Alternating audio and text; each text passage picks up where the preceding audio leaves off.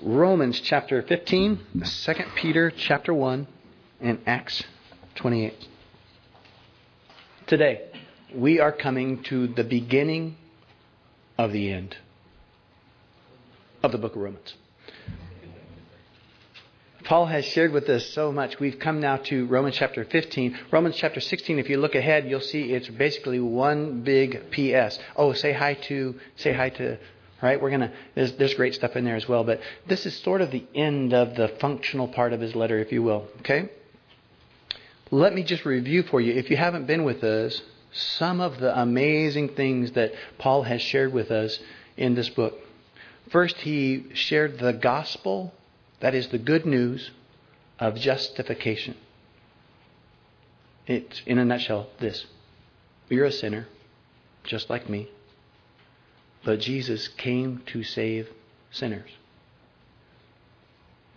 The righteousness of God, which is something that you're required to have before you get into God's perfect heaven, perfect righteousness, you can never achieve on your own. It's a condition you cannot achieve. But the righteousness of God, we learned, is a commodity that Jesus can give you. He can just drop it in your lap. The righteousness of God is not a condition you could ever achieve, but it's a commodity that you can, you must receive. Jesus says, apart from me, no one gets into heaven. Okay? That's the gospel of justification, that He can make you justified, just as if you'd never sinned. Then Paul went on from there to share the gospel, if you will, the good news of sanctification. Check it out. It means you don't have to just settle for being forgiven, which is pretty good, but you can actually be transformed. In other words, Jesus is not just a Savior who died for you, He's a Savior who lives in you and makes it His business to change you from the inside out, from glory to glory, from, from where you are to where you're more and more like Him. That's pretty cool. The, the gospel of justification, the gospel of sanctification. Then Paul began to speak of the faithfulness of God to his nation, Israel, chapters 9 through 11. The, the long and short of that is that we see God being so patient and consistent and faithful to a nation that was very unfaithful to him. And the good news for you and me, if he's faithful to them, hey, he'll be faithful to me. That if he's refusing to give up on them, guess what? He refuses to give up on me. Then in chapter 12, Paul began to talk about transformation. You remember chapters 12, verses 1 and 2. Look, your reasonable response to these awesome mercies of God, that He would justify you, that He would set you on the path of sanctification, your reasonable response, to give yourself to Him, to surrender your body, your mind. If we give ourselves to Him, we saw Paul then begins to bring about real metamorphosis, real change. And then finally, the last couple of weeks in the book of Romans that we've covered, Paul has talked about how we live with one another, though we come from very different backgrounds. We are the blended family of God. And we all, some of us were brought up one way, some another. Uh, we all have things that make us stumble that, wow, I can't believe that person does that and they call themselves a Christian. Or, I can't believe this person has a problem with this and they call themselves a Christian. Paul has been working on us, showing us how we live uh, in love with one another who have different backgrounds, convictions. Okay? There. I summarized the book of Romans. Wow. All right. You're like, that's a first. Okay. Um, today, Paul begins now to wrap up this letter with some personal notes. This we're going to get more personal insight into the apostle Paul, the author of this book. I got an outline for you if you're interested. Number 1, we're going to see Paul's prompting, that is his reminding of the Gentiles. Paul's prompting. Number 2, we're going to see Paul's power, that he was powered by God. Number three, we're going to see Paul's pioneering spirit. Number four, we're going to see Paul's plans. And then lastly, we're going to see Paul's plea to the Romans. So, prompting, power, pioneering, plans, plea. Down the side of your page, it will read. Got it? All right. Here we go. First, Paul's prompting. Verse 14. That's where we left off. Paul says, Now, I myself am confident concerning you, my brethren, that you also are full of goodness, filled with all knowledge, and also able to admonish one another. Nevertheless, brethren, I have written more boldly to you on some points, as reminding you, because of the grace given to me by God, that I might be a minister of Jesus Christ to the Gentiles, ministering the gospel of God, that's the good news of God, that the offering of the Gentiles might be acceptable, sanctified by the Holy Spirit. As Paul begins to wrap up this letter, he's basically saying this Guys, I, I realize I've been pretty blunt pretty bold with you guys on some points. Do you remember as we were going, particularly through chapters 9, 10, 11, remember all the times that Paul gave the Gentiles the backhanded compliment? The less than flattering things? He would say things like, uh, Guys, Gentiles, you are Johnny come lately in the plan of salvation. The, the Jews are looking for the righteousness of God. They're trying to achieve it, but they're not. Gentiles, you just stumbled upon it. You weren't even looking for it. Paul says to the Gentiles, look, don't talk bad about Israel. He's not, God is not done with them yet.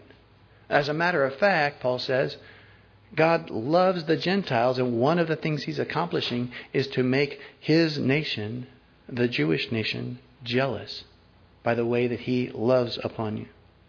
And then the last couple chapters, when it comes again to varying convictions, Paul says, look, when it comes to eating meat, I know you've all got different uh, thoughts and, and convictions. And he says to probably a lot of them were Gentiles. Those who had no particular problem eating meat, he calls them the stronger brother. He says, hey, you're actually right. Uh, there's no problem with eating meat sacrificed to idols because idols are not gods. He says, but not everybody gets that. And he puts the, the onus, he puts the emphasis on the Gentile and says, look, I get it. It's okay for you to eat that meat, but out of the, the law of love, you need to refrain in front of your brother so as not to stumble him. So Paul has been very direct, very he's kind of demanding, I guess it's probably too strong of a word, but he's expecting a lot of these Gentiles, right? And Paul says in, in verse 14 he's saying, "Look, I just don't want you to misunderstand my opinion of you." Look at verse 14 again. Now I myself am confident concerning you, my brethren that you also are full of goodness, filled with all knowledge, able also to admonish or to warn one another. He says, I know that you guys are smart enough to cover these things on your own, to warn each other. I, I love this, you guys, because this letter, and I think you'll agree, is so thorough and so pulls no punches. I mean, Paul comes out of the out of the gate going, "You're sinners, you're sinners, you're sinners." It pull, he pulls no punches and he sees right here, it's like the, the Holy Spirit told him to write this, because maybe the readers in the book of Romans are thinking, well, Paul, what do you think? We're that stupid? Do you really think so little of us, Paul? That we're that dense, that we're that bad, that we, that we don't care about our brother? No, Paul says, I am confident that you already know and practice these things. Verse 15. Nevertheless, brethren, I have written more boldly to you on some points, as reminding you.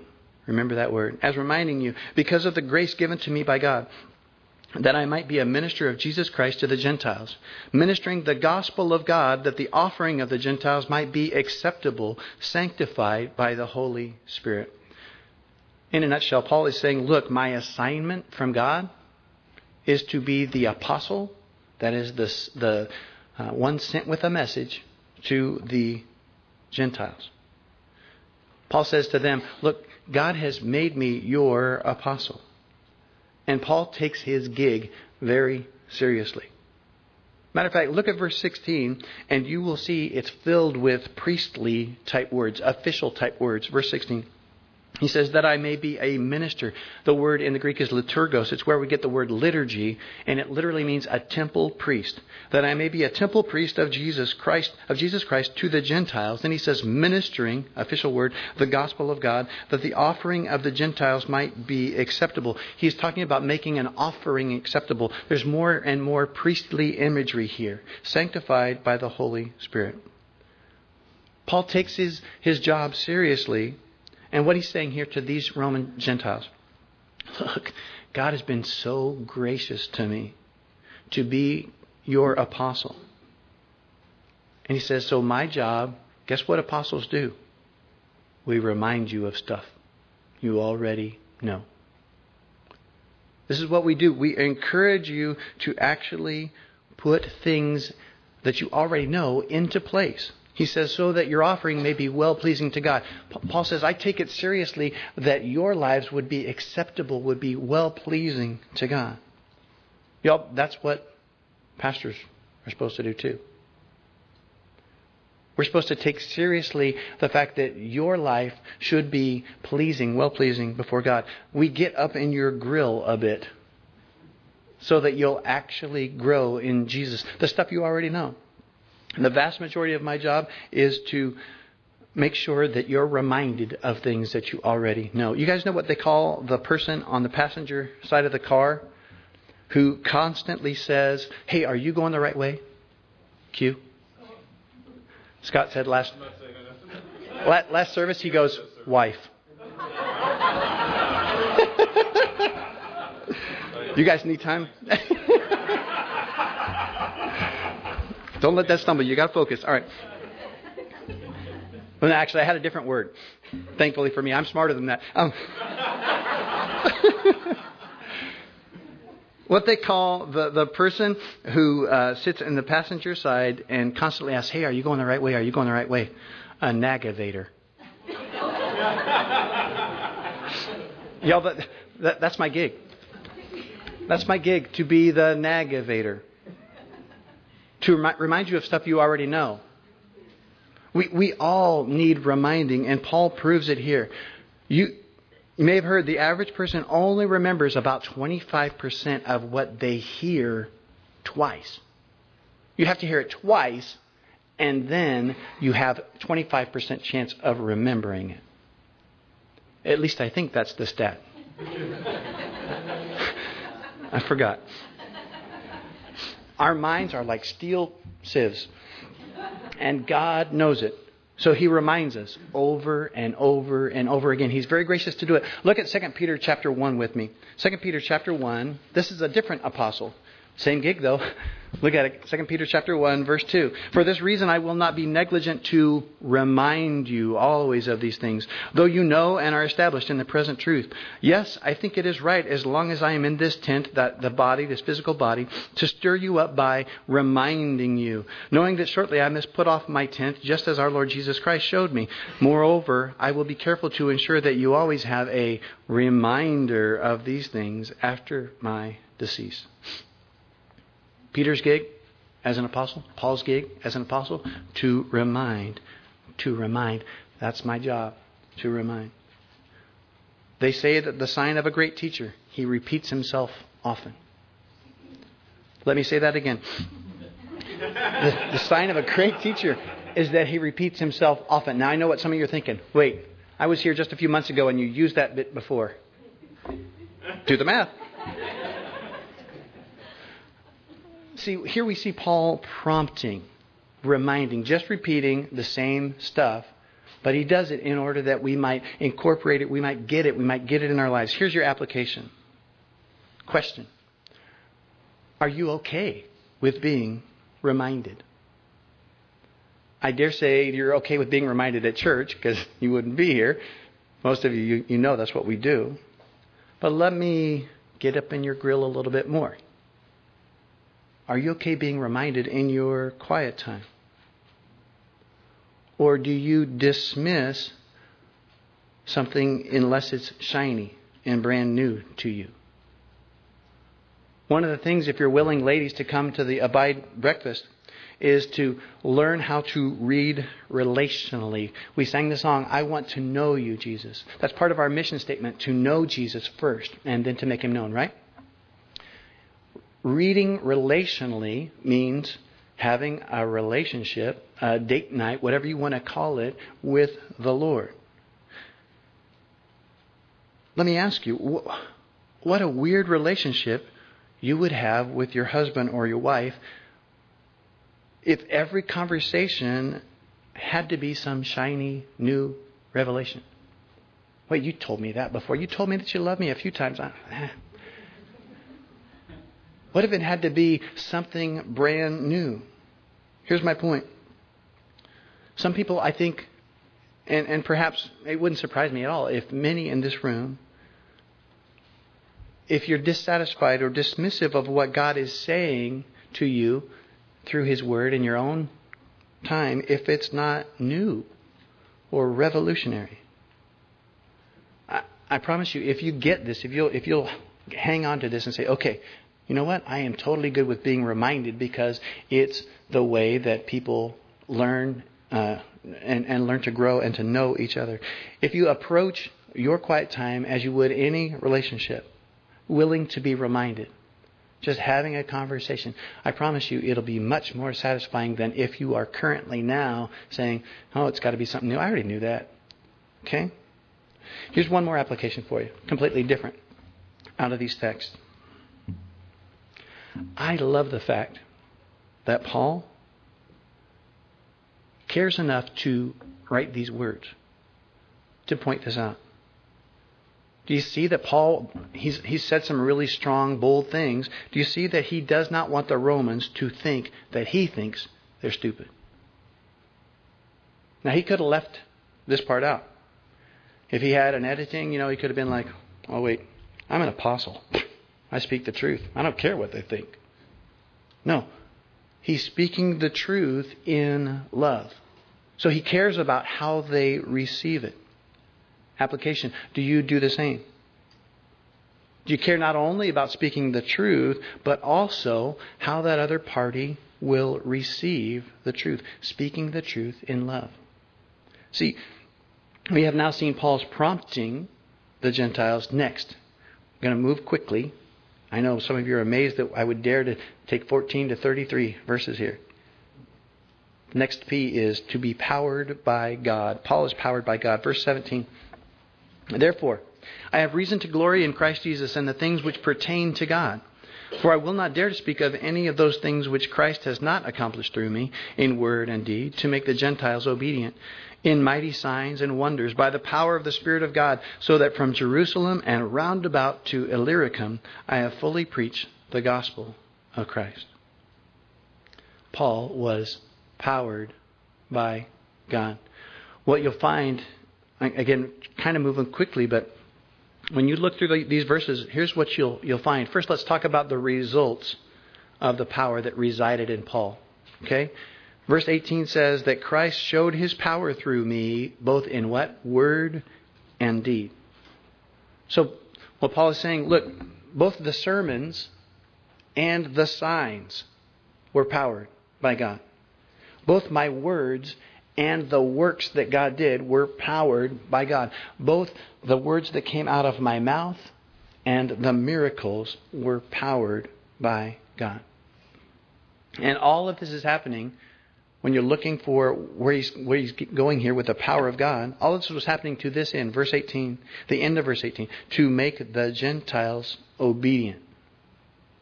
In other words, one of the ways that the power of God was manifest through Paul Gentiles, pagans, heathens, getting saved left and right, all over the place.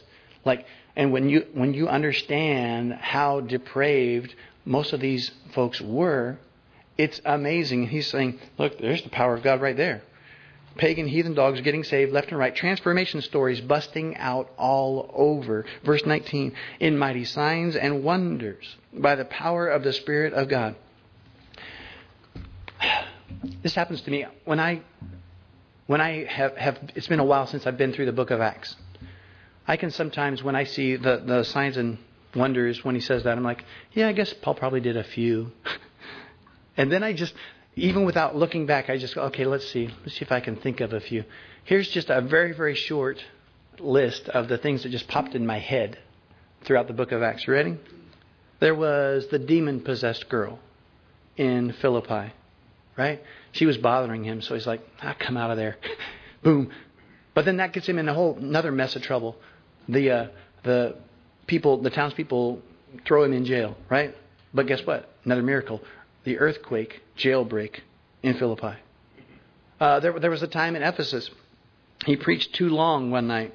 The guy falls asleep, falls out a window, and dies. Now, I've put some people to sleep. I've never actually killed anyone. Paul goes down, he lays hands on the guy, brings the guy back from the dead, and goes, Okay, now open your Bibles again.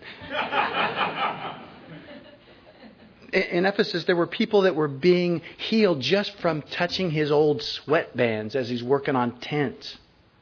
Now, I might have a few old sweatbands that could raise the dead, but not the same thing.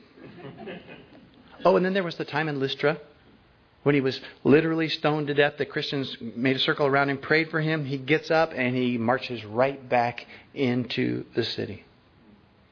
This guy was crazy powerful. Crazy and powerful. Um, and now, now look, look at the scope of the power of God through Paul. He says uh, into verse uh, 19 maybe? So that from Jerusalem and round about to Illyricum I have fully preached the gospel of Christ. The scope, that is how far God did the works that he did, how far he did, the, the, just to look at a map would amaze you. Uh, I wish I had a map for you here, but Illyricum, you guys know where Jerusalem is, right? So Illyricum is north and west of Macedonia. It's it's getting very close to Italy. Um, so, what Paul is saying here in a very few words, he's talking about three missionary journeys, right? Um, thousands of miles. And it reminds me, it reminds us that Paul has nearly single handedly brought the gospel as far as southeast Europe. And this is before light rail. This is before any of the, the wonders of technology that we have. He did this on foot with a donkey. I don't know about you, but I'm thinking, how in the world does a man, one man, do so much? Was it because he started early and applied himself? Was it because he had a stable of advertising corporations and a Learjet? Was it because he was just so good looking? Not according to the history books. Most of them talk about him as a short, squat guy with a unibrow. Well, then, if it, if it was any of those things, anything that you could point to and go, oh, well, that guy, obviously, he has got this great advantage. If it were those things, then you and I could never aspire to matter much in God's plans. But look what it really is. Verse 17. Therefore, he says, I have reason to glory in Christ Jesus in the things which pertain to or come from God. He says, The things that I'll boast about are only the things that God did in me. Verse 18 For I will not dare to speak of any of those things which Christ has not accomplished through me. Paul says, Look, all the amazing stuff that I just listed was not accomplished by me at all, but by Jesus working through me. Can I ask you a, a probably a convicting question? How much do you rely on the Holy Spirit? On God working through you instead of helping you to do what you want to do? What if we were to take a cue from Paul in verse 18? Because what he says is, Look, I, I dare not speak to, of anything that I have done, but only what Christ has done in me. What if we said, I'm never ever going to mention anything that I've accomplished? Only what Christ has accomplished in me and through me. I wonder how quiet we'd be. What if everything that you and I accomplished in our own strength, that is, not relying upon the power of God, suddenly evaporated up in smoke like wood, hay, and stubble? Conversely, maybe you've heard it said that if the Holy Spirit were taken out of most churches, 95% of what goes on would just continue unchanged. Perhaps you look at this list, this amazing list of the things that God accomplished through one man, and maybe I, I pray that there are folks here who pray and go, well, why not today? Why not today, God empowering His saints in word and deed? With mouths and miracles? Why aren't more heathens being saved? Why can't we seem to do collectively what Paul seemed to do single handedly? The answer is in the middle of verse 19. Paul did all of this by the power of the Spirit of God. Paul was powered up empowered by God. He was God filled. He was spirit filled. Question Are you? Have you asked the Lord to fill you to overflowing with His Holy Spirit? The Bible's very clear that when you gave your life to Him, He came to live inside of you. But have you asked Him to, to overflow in you? Now, what does that look like? It, it really comes down to this you surrendering all of yourself to Him. You asking Him, Lord, fill me to overflowing with your Holy Spirit. Jesus said, if you ask the Father for something great like this, the Holy Spirit, and that is the context of, of these verses, He will not give you a stone. If you ask Him to fill you with the Holy Spirit, He will not give you a stone. Instead, He will give you of His Holy Spirit, and it will show in your words and in your deeds. And the heathens will notice. And you will change your world. Okay, Paul has, we've seen Paul's prompting, we've seen his power. Now let's look at Paul's pioneer spirit, his pioneer preaching. He says, middle of verse 19, he says, Look, from, from Jerusalem and all the way to Illyricum, I have fully preached the gospel of Christ. And so I have made it my aim to preach the gospel, not where Christ was named, lest I should build on another man's foundation, but, that, but as it is written, to whom he, has, he was not announced, they shall see, and those who have not heard shall understand.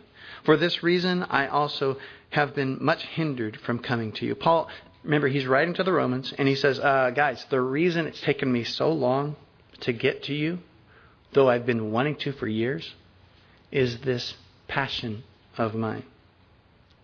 To boldly go where no man has gone before. Look at it, verse 20. And so I have made it my aim to preach the gospel not where Christ was named. The Greek is onomazo. It means not to utter a name. In other words, Paul is saying, my personal goal, my personal motto is to go where the first response to the word Jesus is, huh? What was that? He says, Lest I build on another man's foundation, he says, verse 21, but as it is written, and this is, he's quoting from Isaiah 52, verse 15. And I think this is kind of Paul saying, Look, this is my vision statement. Okay? This is the thing that I kind of gear everything around in my life. To whom he was not announced, they shall see, and those who have not heard shall understand. Paul has this pioneering spirit. He is the second shoe salesman in the Amazon.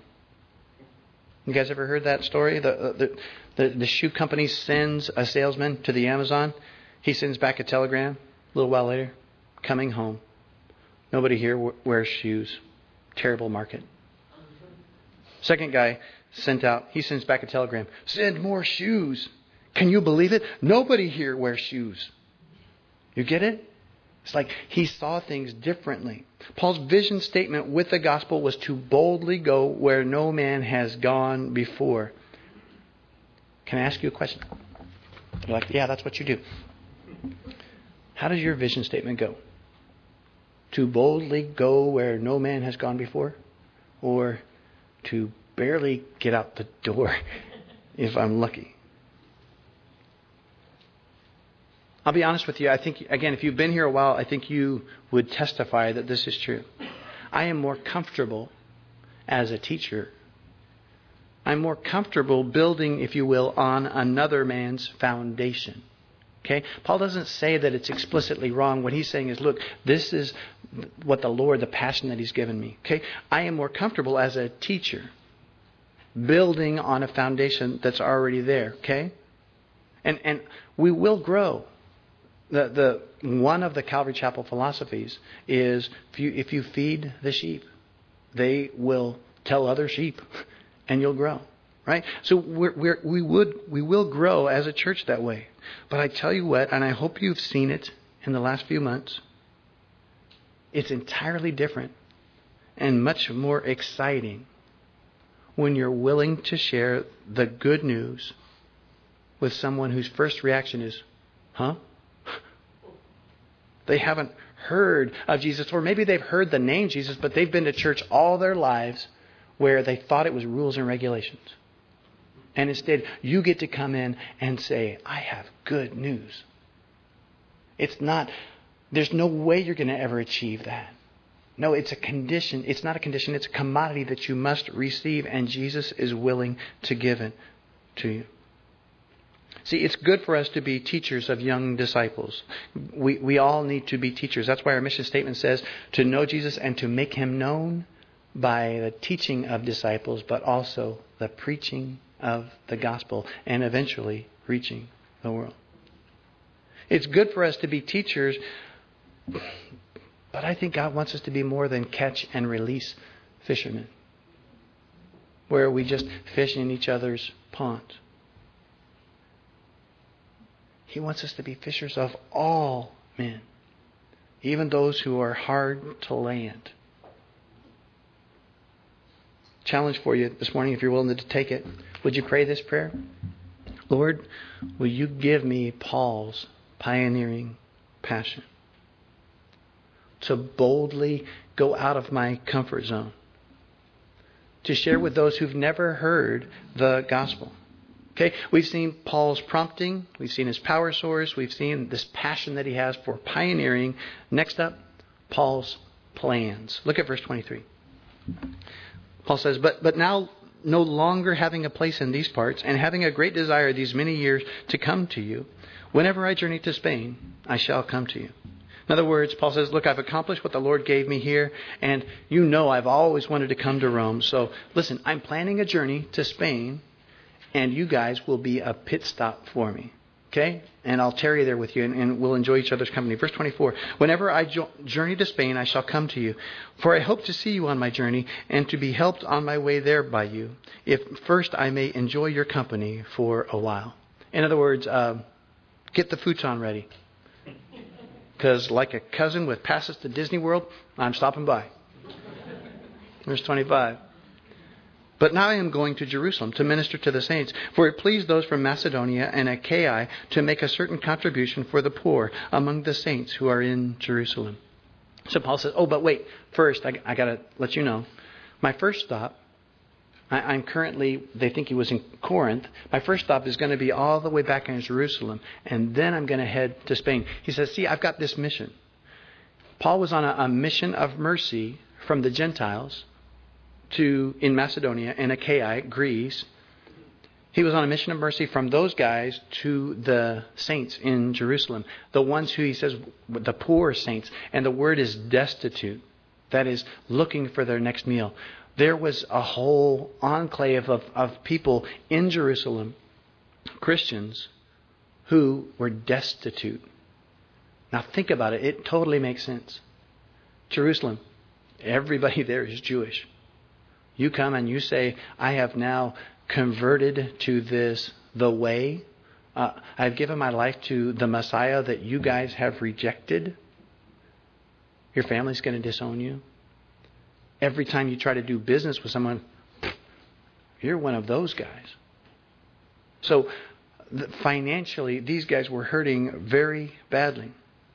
So, Paul is now taking up a collection again, he's a it's cool. He's a bridge builder. He's like, okay, I'm going to go and take all of the, the if the Gentiles will will uh, will if they'll collect it for me, I'll take it as a gift to the Jews. He's uh, trying to, to bridge, build bridges between these folks. Okay, uh, verse 26. For it pleased those from Macedonia and Achaia to make a certain contribution for the poor among the saints who are in Jerusalem.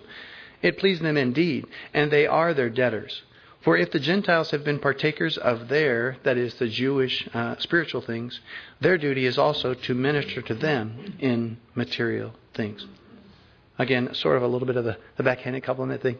Paul says, Look, you Gentiles, you've been grafted in. You've been adopted into the family of God. You've been blessed so much by the way of the Jewish nation. He says, The folks here in Achaia and Macedonia, these Gentiles thought it was the very least that they could do being so blessed spiritually to minister to these hurting saints materially. Verse 28 Therefore, when I have performed this, and have sealed to them this fruit, I shall go by way of you to Spain. But I know that when I come to you, I shall come in the fullness of the blessing of the gospel of Christ. Now, here's what we have in this rather long passage. And I know some of you are amazed that we got through it that quickly. What we have here is Paul's itinerary. his proposed itinerary, what he plans to do, his travel plans. He went to Travelocity. Okay, here's what I'm going to do. He says, First, I'm going to Jerusalem to deliver this gift. Then I'm headed to Spain, and when I when I go through, I'm going to stop and spend some time with you guys, and it is going to be awesome. Look at verse 29. But I know when I come to you, I shall come in the fullness of the blessing of the gospel of Christ. It's like, here's my plans. It's going to be great. I can't wait to see you guys. Now, some of you know, if you've been through the book of Acts, did it work out like this? Not exactly. Well, it sort of worked out. He went to Jerusalem and he ended up in Rome.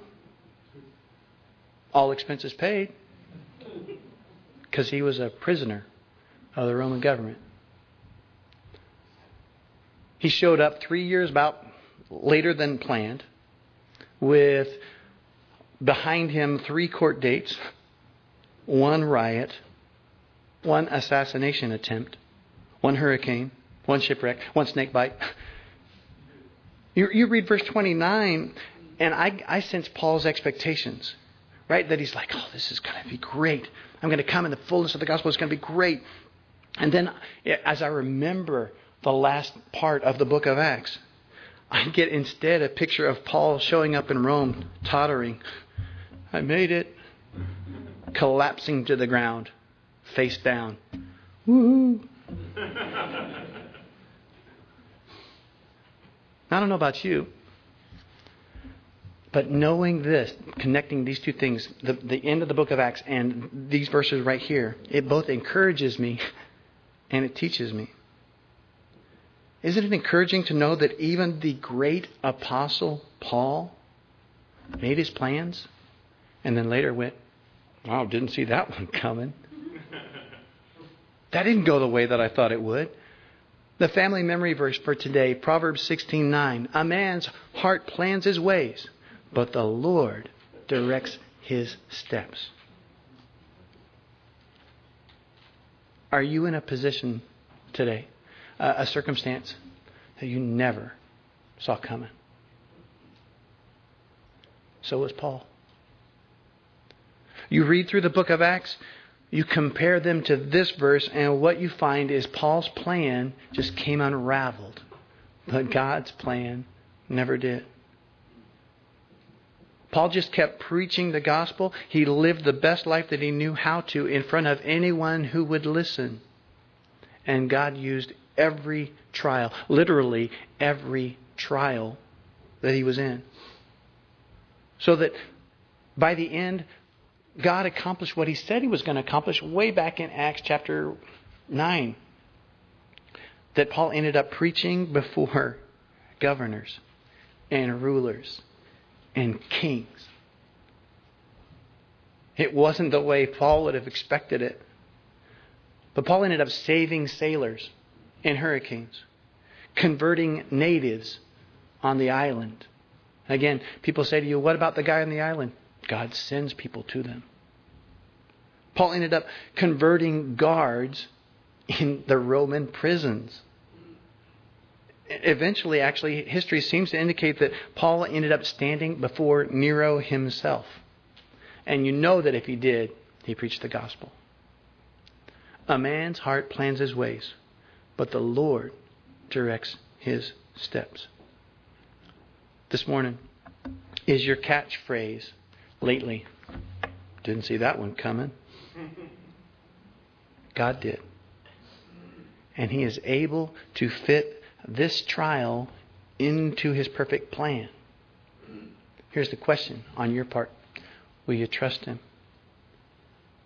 Will you trust Him the way Paul did and just keep living the best life that you know how in front of anyone and everyone that God places you? Maybe He places you in front of a, a cancer doctor. Maybe He places you in the unemployment line. Are you willing to live the best life you know how, wherever He places you, trusting Him that He will work it out into His perfect plan? Turn with me to Acts 28. Acts 28. This is the end of the book of Acts. This is awesome because this is where Paul, the author, meets the recipients of this letter we've been studying. Very, very cool. Acts 28. Paul, again, has all of this carnage behind him the, the, the shipwreck, the snake bite, the trials, the assassination attempt, all of this stuff, okay? Look at Acts 28, verse 11. This is Luke, his, uh, his travel mate, writing. After three months, we sailed in an Alexandrian ship whose figurehead was the twin brothers, which had uh, wintered at the island. And landing at Syracuse, we stayed three days. From there, we circled round and reached Rhegium. And after one day, the south wind blew. And the next day, we came to Puteoli, I guess, where we found brethren. And were invited to stay with them seven days. And so we went toward Rome. Now? Look at verse 15. And from there, when the brethren heard about us, from Rome, that is, they came to meet us as far away as Forum and the Three Inns. Y'all, that's about 50 miles outside of Rome. And it says, when Paul saw them, he thanked God and took courage. Something you, you need to know about this. According to uh, Horton, it was a custom that when an emperor visited a city for the people to go out and meet that emperor and escort him back to the city. So get the picture in your head. Again, Paul has made this promise I'm coming and I'm going to come and my power is going to be awesome. Three years have passed now. Paul's expecting, he was expecting to enter Rome powerfully, sweeping in with under the power of the Holy Spirit, pouring out mightily upon this group of people, right? Instead, now, Paul comes after all this calamity. He's approaching Rome. He's 50 miles outside of Rome in chains. 50 miles outside of Rome, and what does he see? A hero's welcome. That's awesome. You see, Paul had his plan, but the Lord directed his steps, and he would not have gone any of those ways. But don't you know? He did. He was able to come in joy, as he's going to pray here soon, in the power of the gospel. How awesome, you guys. What a beautiful way that God has of bringing beauty from ashes. I don't know who he's talking to. Maybe he's talking to all of us. You're, you're in a spot that you never expected. God is able to do amazing, beautiful things. Now, we know the rest of the story for, for Paul, at least uh, to the end of, of the book of Acts here. He would stay incarcerated there in Rome. But he was so full of life and the gospel that what they say is that rather than Paul being chained in Rome, all of Rome was chained to Paul. he couldn't get away from the guy. He just kept preaching the gospel. He was joyous in the midst of all of these things. It's amazing. Now, we're out of time, so I'm not going to expand a lot on these last few verses, but I want to touch on them. And we'll uh, kind of dig into them probably next more next time. Uh, this is the last thing is Paul's plea. Paul's plea, and it's for prayer. Look at verse 30. Now I beg you, brethren, through the, the Lord Jesus Christ and through the love of the Spirit, that you strive together with me in prayers to God for me. He says, Enough about you guys. Let's talk about me. I need you to pray for me. Verse 31 that I may be delivered from those in Judea who do not believe, and that my service for Jerusalem may be acceptable to the saints, and that I may come to you with joy by the will of God. And God answered that prayer and may be refreshed together with you. God answered that prayer. Verse 33 Now that the God of peace be with you all. Amen. Paul's plea, just touch on it. Paul, the, um, the mighty Apostle Paul, says, I'm begging you, will you pray for me? Now, if there was ever a guy that you would be tempted to go, that guy does not need my prayer, it would be Paul. No, I, I need prayer from you, Paul, but I, I don't need you don't need mine. Paul says here, I am begging you, pray for me. I am begging you, pray for me. No, that last one was for me. I'm begging you, pray for me. Continue to pray for me. I, I shared this uh, at a different time, and again, I guess the Lord must want it because it's not in my notes, but y'all, I feel the most. It's it's the scariest time of the of the week, and it's the best time of the week when I get to stand up here.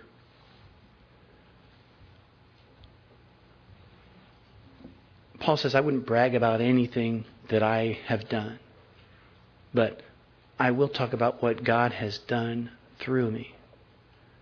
Y'all, the reason I I always I'm always nervous when I come here, but the reason I enjoy it so much because I know God is answering your prayers. It's awesome. He's filling me, he's filling you with the Holy Spirit.